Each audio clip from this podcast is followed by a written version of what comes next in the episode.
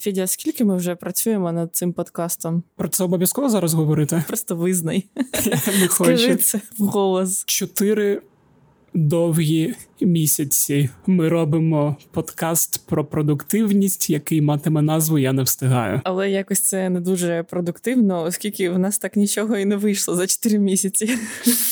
Да, але ми ж не експерти в продуктивності, ми тільки вчимося, тому я думаю, ми поки що можемо собі дозволити. Бо, як то кажуть, хто довго запрягає, той потім швидко їде. А їхати ми будемо потім дуже швидко, тому ми так запрягаємо. Оп-ха.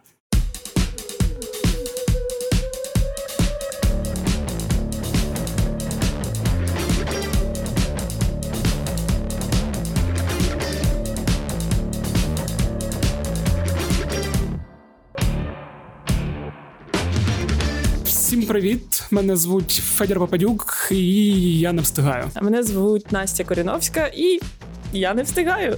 Це наш подкаст про непродуктивних нас, які хочуть щось встигнути, і які, як ми самі бачимо, мають е, слабку самоорганізацію. Да, і деформоване відчуття часу, і дуже нерозвинене внутрішнє планування. Але ми маємо міцну віру в те, що з цією нашою самоорганізацією можна щось таке зробити. Ми з Настою працюємо у медіа. Я працювала редактором і зараз е, будую світле майбутнє суспільного телебачення, яке ви знаєте, як його перший або суспільне, або такі е, дорослі і поважні люди, як Федір, е, у Т1.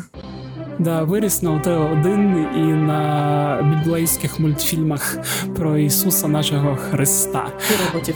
І роботів. Там да, і там робити Ісус?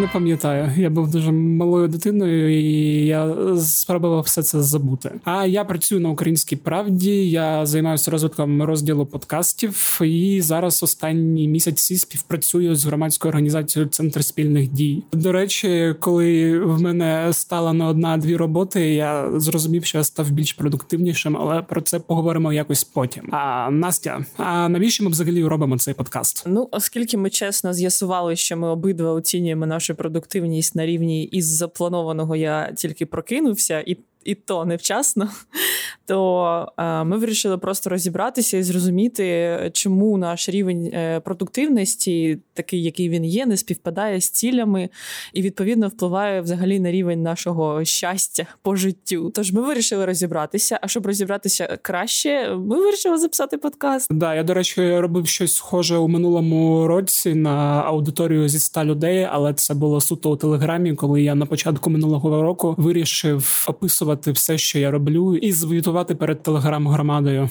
Типу, що ось в мене такі плани, ось я стільки зробив. І які були успіхи? Ой, мене вистачило десь на менше ніж на півроку. Але успіхи були. Які? Я запустив розділ з подкастами і почав робити подкасти. Що для тебе особиста продуктивність, і навіщо тобі це потрібно? Насправді, щоб відповісти чесно, не вистачить і всіх сезонів нашого подкасту, які ми собі запланували. Тому але я, спроб... але я спробую дуже коротко. Ну, по-перше, я хочу зійти з того маршруту, на який я став ще у дитинстві. Я вважаю, що клубок. Не клубок. Не надо. Не йди туди. Всі ті проблеми, які є зараз, вони почалися там не рік тому, на 5 років тому. Я думаю, вони почалися 20 років тому, може навіть трохи більше, коли я все починав робити в останній момент. Домашні завдання не одразу після школи, а у неділю ввечері і так далі. Коли я почав запізнюватися, куди тільки можна, і ніяк це не виправляв, і все це призвело до того, що от зараз я дуже е, непунктуальна і неорганізована людина. По-друге, я хочу підвищити свою не просто продуктивність, а й ефективність. Бо з того, що я читав у різних розумних людей, то продуктивність це про те, що ти щось робиш, але це не завжди до чогось призводить корисного. Типу, тобто, ти просто виконуєш свої функції і все. А ефективність це коли ти щось робиш, і це щось рухає вперед, щось розвиває ту частину, з якою ти спрацюєш. Не просто робиш подкасти, а розвиваєш в цілому цілий напрямок подкастів в Україні або ще щось. От і по-третє, я хочу дуже сильно спросити собі життя, бо ви не уявляєте, яке це пекло жити так, як живу я, коли в твоїй голові постійні думки, а що я тут не встиг зробити, а що а що я не встигаю, а скільки мені часу треба, чого я знову не відпочиваю на вихідних. Я хочу, щоб моє життя було розплановано таким чином, щоб я міг і нормально працювати, і нормально відпочивати, не приймаючись через те, що я когось там підставляю, і хтось від мене чогось чекає. А як воно в тебе? Мені треба зробити так, щоб найменшими зусиллями приходити до тих цілей, які ти собі запланував. Тобто менше тої самої продуктивності, а більше ефективності, тому що часто є дуже багато якихось е, невірних е, рухів, які ніяк не призводять тебе до мети. Мені би дуже хотілося, щоб правильно розставлені пріоритети і час е, зусилля приводили конкретно до якоїсь моєї мети, не більше і не менше. Просто просто той результат, який я хочу досягти. І так само е, мені здається, що е, здорова продуктивність е, і ефективність це про те, щоб влаштовувати для себе і дисциплінувати себе не тільки в сенсі роботи, а й в сенсі відпочинку і взагалі всіх сфер життя. Тому це включає усе, що ми з тобою розписали на весь наш перший сезон. Да, давай взагалі пояснимо, як наш подкаст буде влаштований, про що ми будемо говорити, з ким говорити і чим все це закінчиться. Кожного тижня з наступного епізоду будемо розбирати по одній проблемі і. Дивитися, що з цього вийде. Ми самі не знаємо, якими ми вийдемо у кінці цього сезону, тому побажайте нам е, успіху. І так, якщо у вас є схожі проблеми, питання, може у вас є якісь свої цікаві техніки, то пишіть нам на Укрправда QuestionBot або на пошту smmsobaka.pravda.com.ua. Бажано маркуйте якимось тегом продуктивність е, і діліться нам своєю болю і розповідайте, що саме не встигаєте ви, або якщо ви вже встигаєте, розповідайте, як вам це вдалося. Бо ми поки що не розуміємо, як це.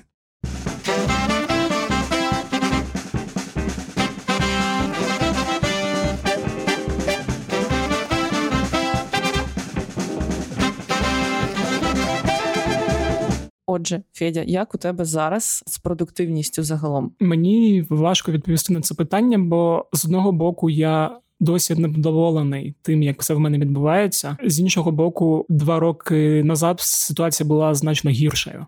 Що змінилось? Настав такий момент, коли я зрозумів, що в мене в сфері роботи відбувається якась фігня, і я не все контролюю. Не контролюю робочий день, тиждень, місяць. Не завжди розумію, які в мене плани погано менеджерю певні завдання, задачі, погано фокусуюсь, і в якийсь момент я почав це якось потрохи вирішувати. І десь в мене такий був невеличкий прогрес, як мені здається, але це все ще дуже далеко від ідеалу, тому що, як я вже казав, у мене багато проблем з тайм-менеджментом, і мені здається, що я все роблю невчасно. Я не встигаю постійно. Це тобі так здається, чи ти бачиш підтвердження цього? І мені так здається, я бачу підтвердження всього цього. Інколи в моїй голові воно може виглядати як там проблема дуже велика, в інших головах не така велика, але я щодо цього можу дуже багато драматизувати.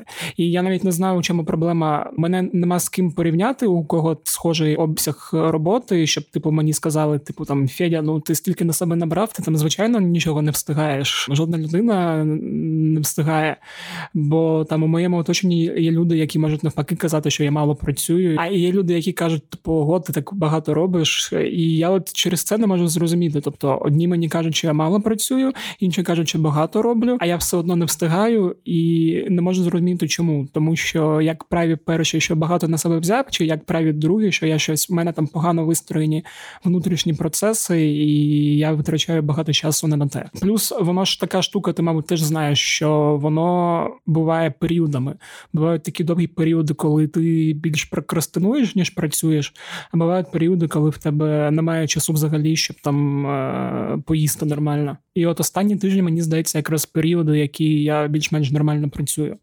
Єдине, що все одно порушений цей work-life balance, і я більше часу проводжу на роботі, а не вдома, і не з відпочинком чи самовдосконаленням. А ти кажеш, що є люди, які в твоєму оточенні кажуть, що ти мало працюєш, да, або навпаки, що ти багато робиш. Угу. А як е, часто в тебе всередині змінюється відчуття, що ти багато чи ти мало робиш, як ти сам відчуваєш? Знаєш, тобі щось потрібно зробити. Візьмемо таке просте. В тебе є там завдання зробити літачок з паперу. Ти його можеш зробити кількома шляхами, і кожен шлях, який ти обереш, займе там N кількість часу. І от мені інколи здається, що я щось роблю так, що воно займає найбільше часу. З іншого боку, я розумію, що я, в принципі, людина трошки творча і працюю зі словами. Щоб знайти потрібні слова, треба час, щоб подумати. Частина робочого процесу це якийсь час нічого не робити, щоб твій мозок там міг переварити певну інформацію, і вона скомбінувалася в потрібні слова, і тільки після цього ти там починаєш писати. І от через те, що я там багато працюю там з написанням текстів, підводок, сценаріїв для подкасту, і не тільки. То я не завжди одразу як робот там можу знайти потрібні слова, і в мене багато часу там займає там придумати якийсь текст і я не можу там сісти і прямо написати його, і довго туплю і думаю. Але я розумію, що поки я не придумав цей текст, я можу зробити ще щось. І я так не завжди роблю. А інколи бувають такі задачі, що ти розумієш, що ти мусиш це зробити, але чогось воно всередині, типу, не хочеться. І замість того, щоб написати комусь там якесь повідомлення з проханням щось зробити, чи сформулювати якусь концепт задачу там дизайнеру, чи ще комусь по темі, яка тобі потрібна, я гортаю стрічку Фейсбука, який я ненавиджу. Я думаю, що от якраз передавати завдання завдання комусь це окрема тема. Головне, щоб було кому. Да, Особливо буває, що кому, але да. ти не можеш цього зробити. Типу, якщо тобі немає кому делегувати, то задумайся, що всі делегування йдуть тільки на тебе. А що у тебе? Насправді для мене став дуже зручний цей час, який в якому ми живемо в умовах карантину, в умовах е, ізоляції і так далі. І це мені дало зрозуміти нарешті наскільки я втомилась. А наскільки ти втомилась? По десятибальній шкалі? Да. Ну, десь на 10-11, може. Я зрозуміла це не одразу, і зараз ще продовжую розуміти. Так співпало, що я вирішила звільнитися з попереднього місця роботи, і навалилося дуже багато стресів, оскільки це не просто робота. Я не знаю людей, які працюють в медіа, і для них це просто робота. Ми всі дуже пов'язані і дуже переживаємо за свої команди і за майбутнє медіа, особливо якщо ти працюєш так такому медіа, як Українська Правда або громадське, це якби незалежні медіа. І звичайно, що моє звільнення воно було дуже стресовим періодом для мене. Mm-hmm. Це тривало кілька місяців. Я пропустила кілька великих сигналів про те, що мені треба або виключитися, або перемкнутися на якісь інші задачі. І для мене, в принципі, е, не було іншої теми, крім роботи. А що це були за сигнали? Як я вже потім з'ясувала, коли почала трішки більше читати і про вигоряння, я зрозуміла, що є така штука штука, як один з е, симптомів е, емоційного вигоряння це відсутність е, мотивації, в принципі. Тобто тебе не мотивують задачі, тебе не мотивують гроші, тебе не мотивують люди. Ну, ти рівно. Живеш мене рівно. У мене були такі періоди теж. А, да. Тобі не цікаво робити будь-що. Ти робиш багато речей по інерції, а ще якісь речі на адреналіні, коли йде е, високий стрес, коли треба умовно рятувати щось. Хоча тобі здається, що треба щось рятувати, можливо, це взагалі ну. Це вже якась інша реальність. І от коли ти умовно рятуєш, ти надсилаєш всі свої ресурси на на все це, а потім якби в тебе нічого не лишається. І це один момент. Інший момент, що ти постійно зайнятий. Е, це теж один з символів вигоряння. Тобто work-work balance теж. Для мене насправді було таке, що якщо ти не можеш працювати, е, якщо ти не можеш відповісти зараз в суботу о 23.00 мені або я не можу, то це якби ну да, я розумію, ми всі люди, але ми ж працюємо, якби ми ж працюємо постійно, ми ж працюємо з новинами. Зараз я трошки намагаюся по-іншому на це дивитися, але не те, щоб я взагалі не поважала людей, які не відповідають після шостої вечора. Але ну для мене це був такий важливий маркер, і навколо мене працювали люди, які завжди увімкнені. Блін, а я от останнім часом почав не відповідати. Це непогано. Це але Добре, да, насправді. типу на повідомлення, які мені здаються неважливими. Тобто я бачу, що мені прийшло повідомлення, я бачу, що там, але я такий свапаю на кнопку хайт і роблю, що я нічого не бачив. Ну, це якийсь е, більш-менш адекватний фільтр, бо е, я стикнулася із тим, що або всі такі, як я, коли ми відповідаємо на всі питання, або Це люди шості вечора. Ми пішли додому, а в вихідні офіс закритий. Це теж ненормально, мені здається, якщо ти вже працюєш в медіа. Тому тут якби складно зрозуміти, де ця золота середина. В моєму випадку протягом кількох років я відповідала постійно. Тому для мене це якби не те, що симптом вигоряння, це вже пройдений симптом вигоряння був. І коли почався карантин, коли я почала, коли я звільнилася і зрозуміла, що треба якось щось змінювати, і почала це переосмислювати, то зрозуміло, що це тривало дуже довго. От і ще один такий неочевидний симптом це ти, в принципі, перестаєш е, дбати про себе. Тобто тобі здається, що ти щось робиш для себе, але аж до того, що тобі якби соромно відпочивати. Блін, у мене таке теж було. Да?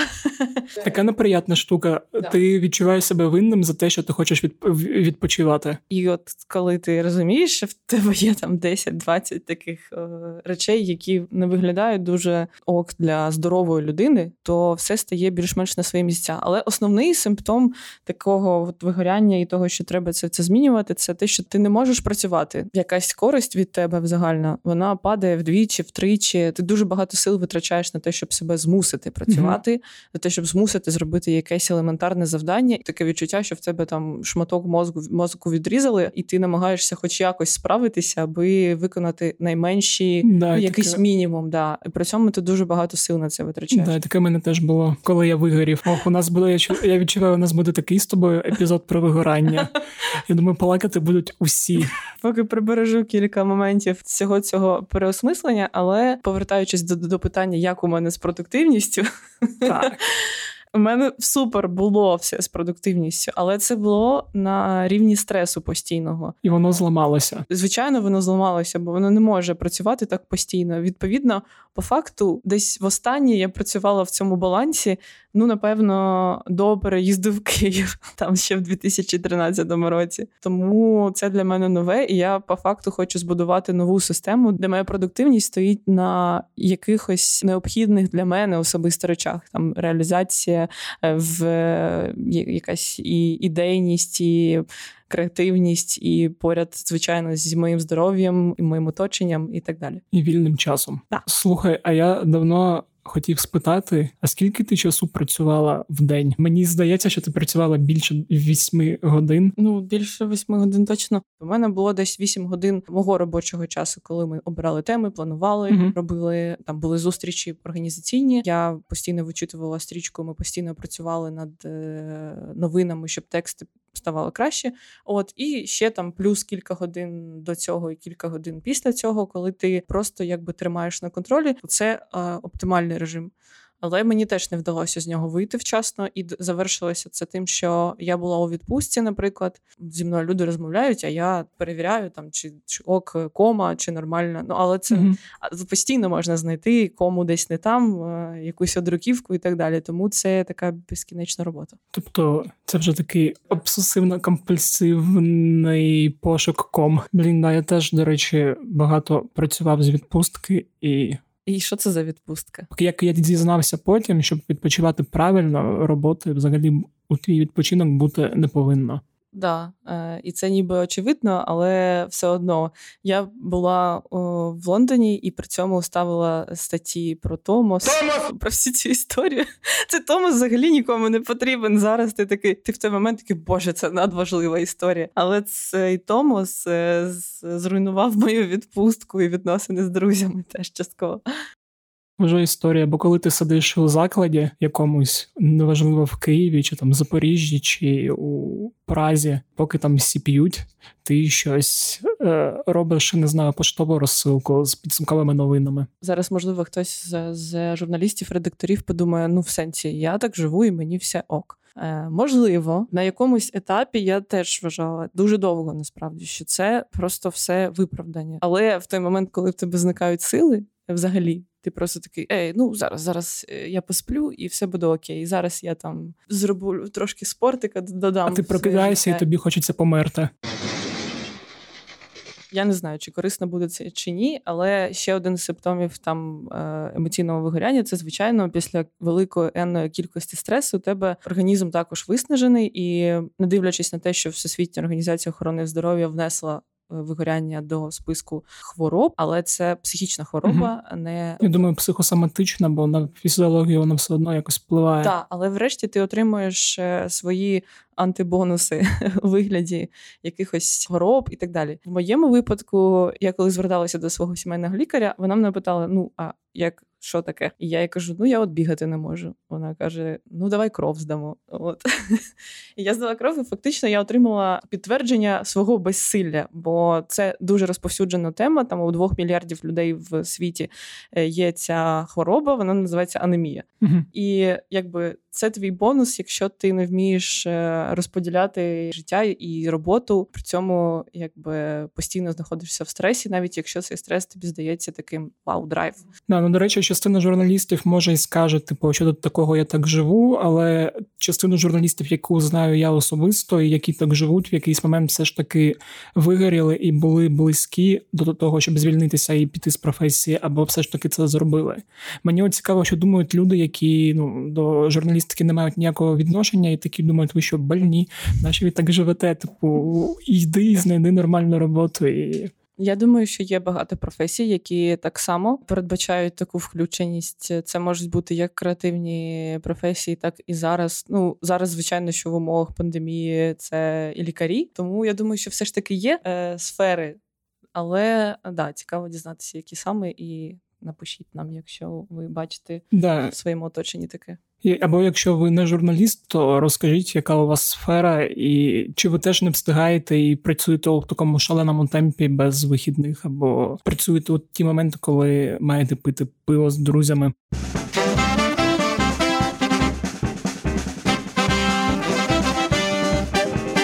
Оскільки я зараз почала про тему вигоряння, я знаю, що ти е, свого часу помітив і ма- можеш помічати в себе якісь симптоми. Да. Розкажи, як ти помічаєш їх, і як ти розумієш, що тобі треба або зупинитися, або щось якось змінити. Якщо дуже коротко, в мене був період десь кілька років тому. Якраз там ми з тобою познайомились, здається, у десь е, листопаді, грудні 2018-го, да. коли були на школі журналістики в Ризі і слухали якраз лекції про подкасти. І от тоді я туди приїхав з відчуттям, що я нічого не хочу робити, і все, чим я займаюсь, мені не подобається, і я від цього нічого не відчуваю. Це та штука, яку ти тільки що описала. Тобто, коли ти змушуєш себе щось зробити, коли тобі робота. Та не приносить задоволення, коли ти йдеш у сторону там роботи, і чим ближче ти підходиш тим гірше ти себе почуваєш фізично, і тобі там прям хочеться не знаю, плакати.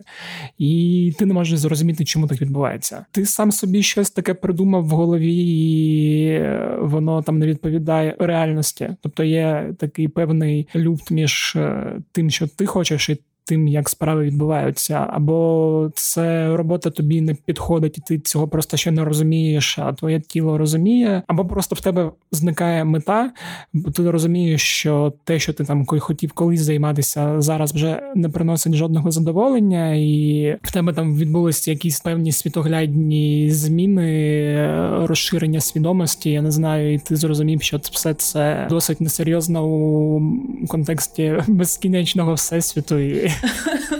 Ну тоді все несерйозно в контексті да. безкінечного всесвіту.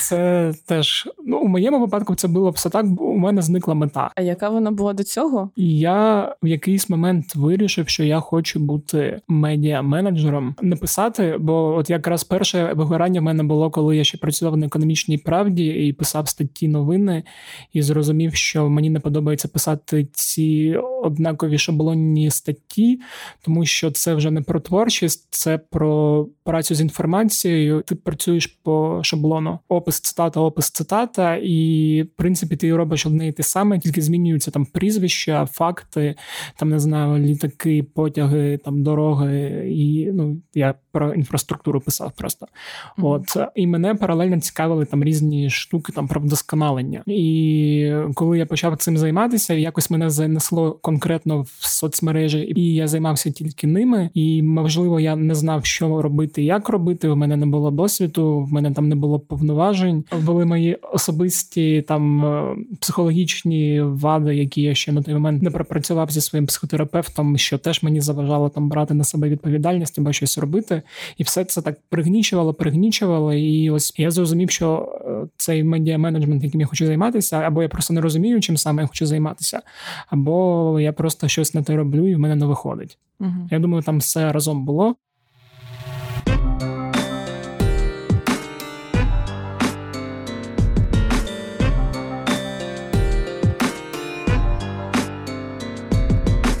Головні е, твої якби симптоми це було головних симптомів було декілька. Перший це коли я підходив до роботи, мені ставало гірше внутрішньо. Були там періоди, коли я взагалі не мог в редакції знаходитись. Ну той момент я не розумів, але зараз розумію, що там проблема була не в редакції, а особисто в мені те, як я там бачив ті чи інші речі. Тобто, те, що я хотів, і те, що мені пропонували, воно було досить в різних площинах. От е, друга, це нічого не хочеться робити. Те про що ти казала, коли ти змушуєш себе робити певний мінімум. А все, що має йти зверху, там все, що про розвиток, про якісь там інновації, ідеї, креатив, досконалення, тобі просто цього не хочеться. І ідеї, які там от у цю сторону десь вітають, їх взагалі немає. Повна порожнеча і все. І ще така річ, що ти постійно жалієшся на роботу там друзям, дівчині, психотерапевту, батькам. Ти ніяк не можеш це вирішити, і постійно думаєш про те, щоб піти. І всі твої близькі не ненавидять твою роботу. Да.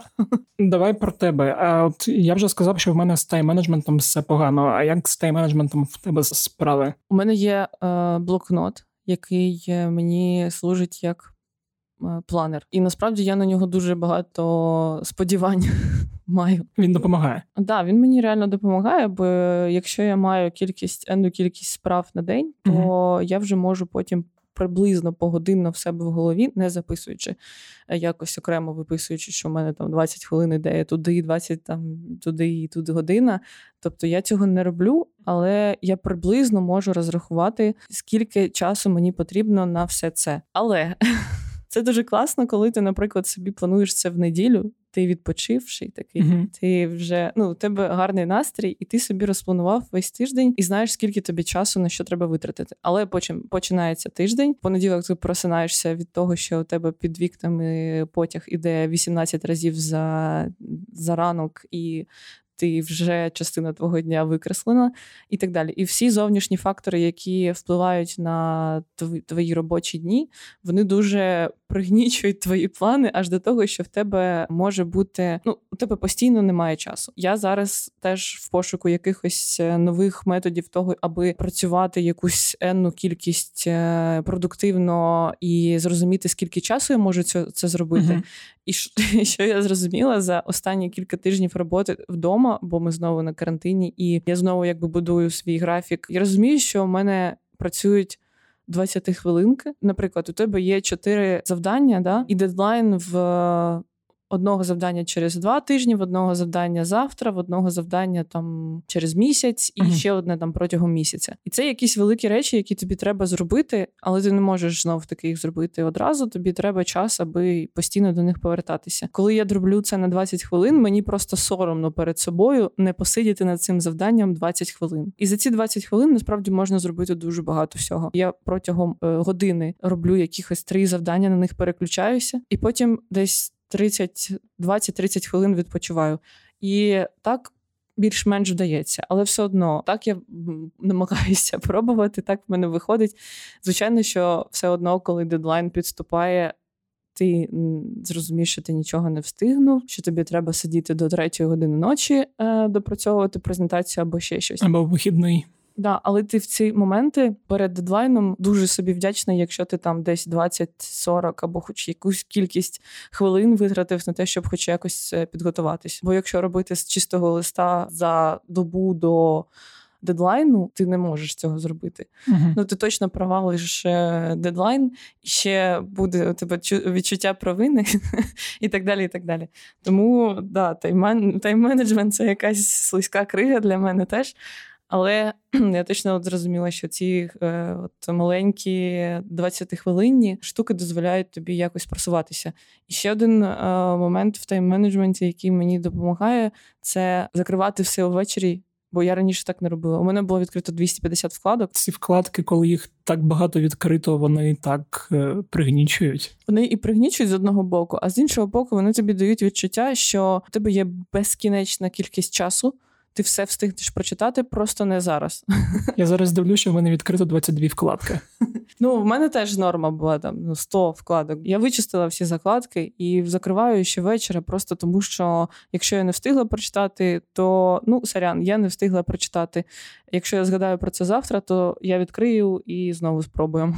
Але це допомагає якось себе ну розуміти, що час не безкінечний. Як пожартувала, здається, есемниця схем у Фейсбуці, що Ілон Маск, коли відмінив запуск ракети через погоду, показав, що дедлайни можна переносити, і нічого страшного не буде. У мене просто з тайм-менеджментом повна біда. Я думаю, і з плануванням теж. І я інколи можу виписувати собі на день 20 задач і робити з них всього п'ять. Це, до речі, нормально. Ми говорили коли про це, і я практикувала так, що я виписувала три основні задачі, а далі як піде. Угу. І три основні задачі ти виконуєш, бо це якби мало, і але ти не можеш їх робити 100%. Ну я виписала собі, значить їх треба зробити, і якби. Але скоріш за все, якщо ти не знаєш того, що їх можна зробити не всі, то ти теж будеш погано почуватися. Да, Хоча да, да, більшість людей і не робить всі задачі. 30% вважається нормальним. Да, але інколи все одно ти дуже довго відкладаєш задачі, які там вони важливі, але ти за них не берешся, бо там якась є рутина, і я не хочу зараз про них говорити, але є там декілька таких важливих штук, які я не зробив вже більше ніж рік-два роки. Не зробив? Да.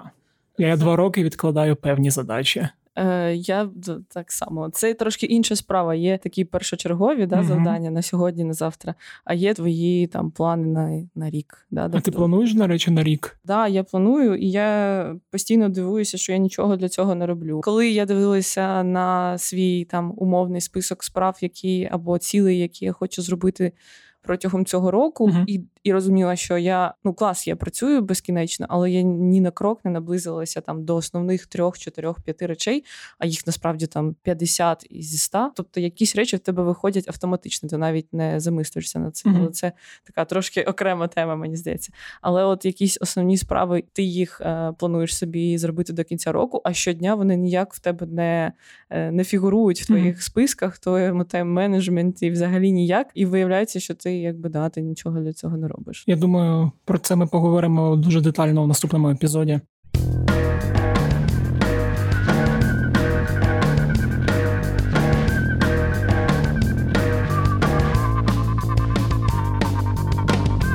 Ти говорив, що в тебе була мета бути медіа-менеджером в якийсь певний період часу. Потім ти хотів займатися подкастами. І звичайно, що коли тебе вдалося записати перший подкаст, ти напевно відчув якесь не знаю, там полегшення чи радість, чи щось таке. Але як взагалі, е, хоча може і ні, зараз. навіть опублікувати. Як е, ти оцінюєш свої великі і маленькі оці успіхи під час роботи? Ми дуже багато себе караємо, да uh-huh. напевно, так. Ми бачимо усі свої там мінуси, постійні помилки і так далі. Але як я бачу, що е, якраз для того, щоб не було цього вигоряння, і ти не зненавидів свою роботу, ти маєш якось радіти своїм е, великим і маленьким речам.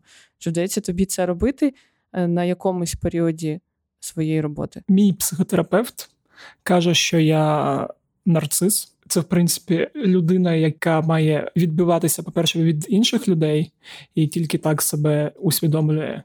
І по-друге, постійно себе з кимось порівнює. А я що значить відбиватися? Ти мусиш щось зробити, і це має побачити інша людина, оцінити якось, і тоді mm. дати обратну, дати обратний фідбек, і тоді тобі буде добре. Сам по собі в вакуумі існувати мені досить важко. Ну раніше ще важче було. Зараз я так над цим працюю і трошки це намагаюся якось прибивати, але все одно штука порівнювати себе з кимось, вона є. І чому я про це заговорив? Бо це інколи трошки псує життя. Що ти от робиш щось, але ти все одно порівнюєш там умовний свій подкаст з якимось або з якоюсь там іншою студією чи людиною, ти такий розумієш, що в них там може бути щось трошки краще, і це може тобі псувати настрій. Uh-huh. І ти з одного боку там можеш усвідомлювати, що цьому є об'єктивні причини, тому що там подкаст кляті питання робиш ти сам, а там інший подкаст робить команда з мінімум трьох, а то й більше людей, і через це вони встигають робити краще ніж ти. І от знову я не просто так задав цю свою нарцистичну особливість, тому що мене радує не тільки там зробити там подкаст. Мене, по-перше, радує, коли є зворотній зв'язок. Тобто, там, коли я його опублікував, і там читачі там умовного телеграм-каналу кляті питання починають писати, що їм все сподобалось, щось приємне коментувати, дякувати так далі. І це дуже дуже мотивує. Ну, взагалі, коли ти там робиш роботу і бачиш позитивний фідбек, це дуже мотивує. А по-друге, буває що ти зробив просто щось, і ти там не знаю, дуже круто змонтував, напхав там різних звуків, е, дуже смішно зробив, і тобі самому подобається. От тут мені навіть не завжди потрібна реакція інших людей. Я можу розуміти, що вийшло дуже класно. Мені інколи буває сумно, коли там це побачило мало людей і не оцінили. Я думаю, що от кляті алгоритми Фейсбук знову не показали цей подкаст там в такій великій кількості людей або цей текст. Я в принципі якось навчився радіти там своїм перемогам, маленьким перемогам, але от ця штука порівнювати з кимось, вона постійно всередині мене і трошки псує життя.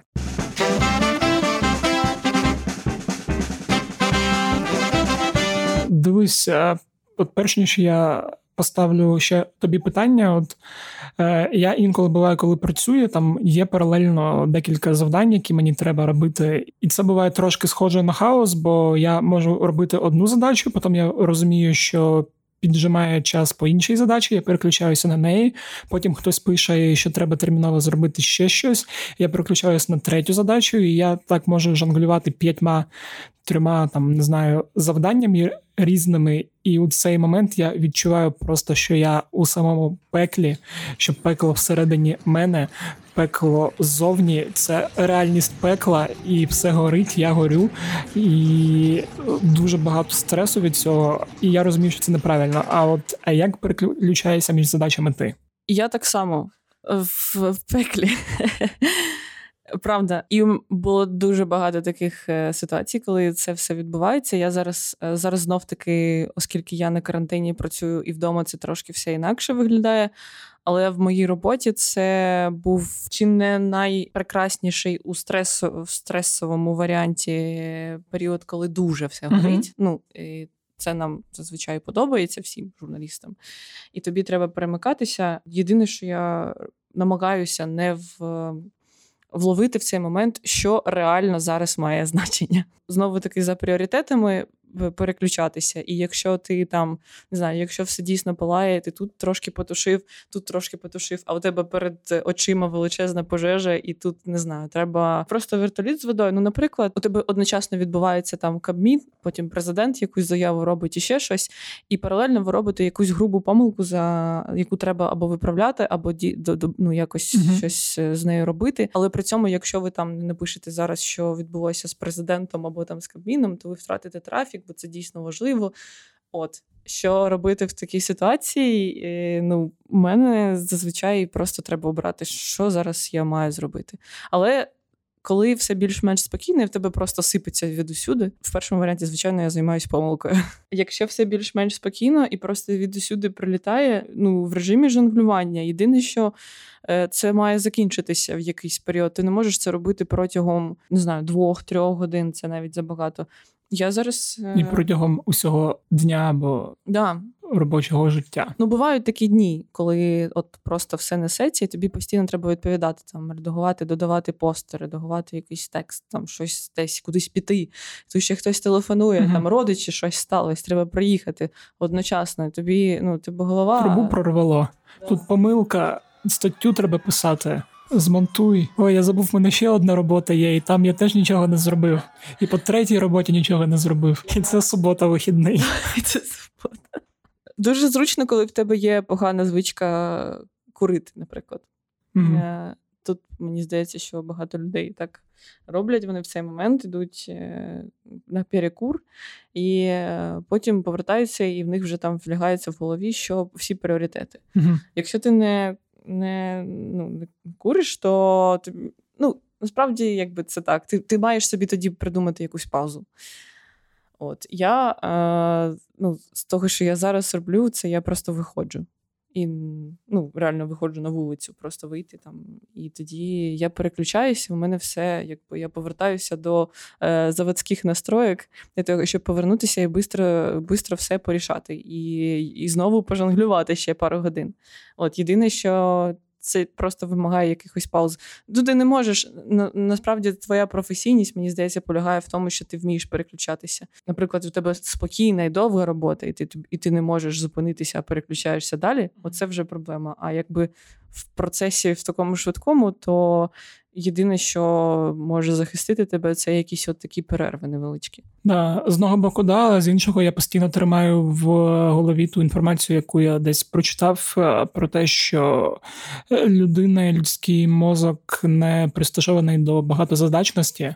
Цей культ багатозадачності дуже шкодить нам усім, і він робить гірше. Тобто, це як е, не спати більшу частину життя 8-9 годин, як потрібно, а там 4-5, і заради того, щоб багато працювати, і це призводить в якийсь момент до там е, Альцгеймеру на ранній стадії чи деменції. Да, є такі дослідження, і от тут це саме з багатозадачністю, що коли постійно потрібно переключатися з задачі на задачу, задачі на задачу, то це просто шкодить нам усім. Ну от саме тому можливо, хоча б єдине, що ми можемо зробити, і зменшити це, це е, дійсно мати вихідні активні. Не такі, як е, нам здається, що просто це ще таке от виховання у нас, е, і типу, тому що ти маєш працювати багато, що відпочивати для тих, хто лінується. Ну, в мене ну, в мене таке було десь, воно всюди віяло з мого дитинства. А, Але якраз цей активний відпочинок дає тобі сфокусуватися, наприклад, тільки на волейболі або на бігу. Або е, я знаю, що ти мо... займаєшся медитацією. Да, але це 20 хвилин в день. Ну, ці, Напевно, це краще, ніж нуль. Напевно, так. Да. Бо я все ніяк не піду в ретріт. Ну, неможливо відмовитися від цього, якщо ти працюєш е, в новинах. Тобі пишуть в телеграмі, тобі треба зробити довгостроковий проект. Поряд з тобою ще там редактор, який задає запитання. Ми не можемо дозволити собі взагалі не переключатися. Ну точніше, ми можемо. Але напевно для цього тоді ну ти маєш маєш поставити такі умови, і люди, які тебе наймають, мають погодитися на них. Тобто, чуваки, я не займаюся оперативною частиною роботи найближчі півгодини. Найближче, найближчі півроку. І збудувати повністю цей час для себе. Коротше, я думаю, люди, які нас зараз слухають, думають, що ми живемо у пеклі. І, в принципі, навпаки, в принципі, ми... Або навпаки думають, Боже, у людей там все звичайний ритм життя. Вони собі щось накрутили, щось вони собі придумали, намагаються вигадати собі якісь там вигаряння. вигаряння. Працювати ще більше потрібно. Так, да, іди на, на завод, працюй, і щоб не було таких проблем раніше. Я не теж виправдовуюся, але от ми ж реально любимо свою роботу. Ну тобто вона така багатогранна і, звичайно, там є свої моменти. Але я думаю, що тут найскладніше для людей, які мають складнощі, і їм здається, що вони що ця робота не для них. І тут мені здається, дуже ну дуже часто можна помилитися глобально, бо тобі здається, що ти якби там вигорів, ця робота не для тебе, тобі не подобається цей офіс, ці люди і так далі. і так далі. Але причина може бути якась одна, і якщо ти її виправляєш, ти розумієш, що а насправді все класно, і люди класні, і типу можна працювати по-іншому, і можна ідеї, типу, якісь робити і втілювати. Мені здавалося, і я в якийсь момент собі казала, що я працюю зараз в новинах. І коли я піду з громадського, я більше ніколи не буду працювати в новинах. Ніколи. Ти пішла з громадського, і ти досі я пішла з громадського. Ну я одразу зрозуміла, що а чого не в принципі я люблю новини. Чому чому мені цим не займатися далі? А я не люблю новини.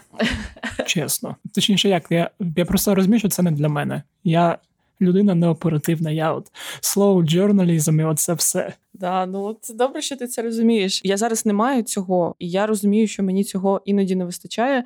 Якраз е, відчуття швидкості Угу. цієї оперативності, коли там оп-оп-оп, за три секунди давайте швидше продзвонили туди-сюди. І якби е, я не те, щоб не можу жити без цього. Насправді, якби є багато шляхів, куди мені хочеться розвиватися.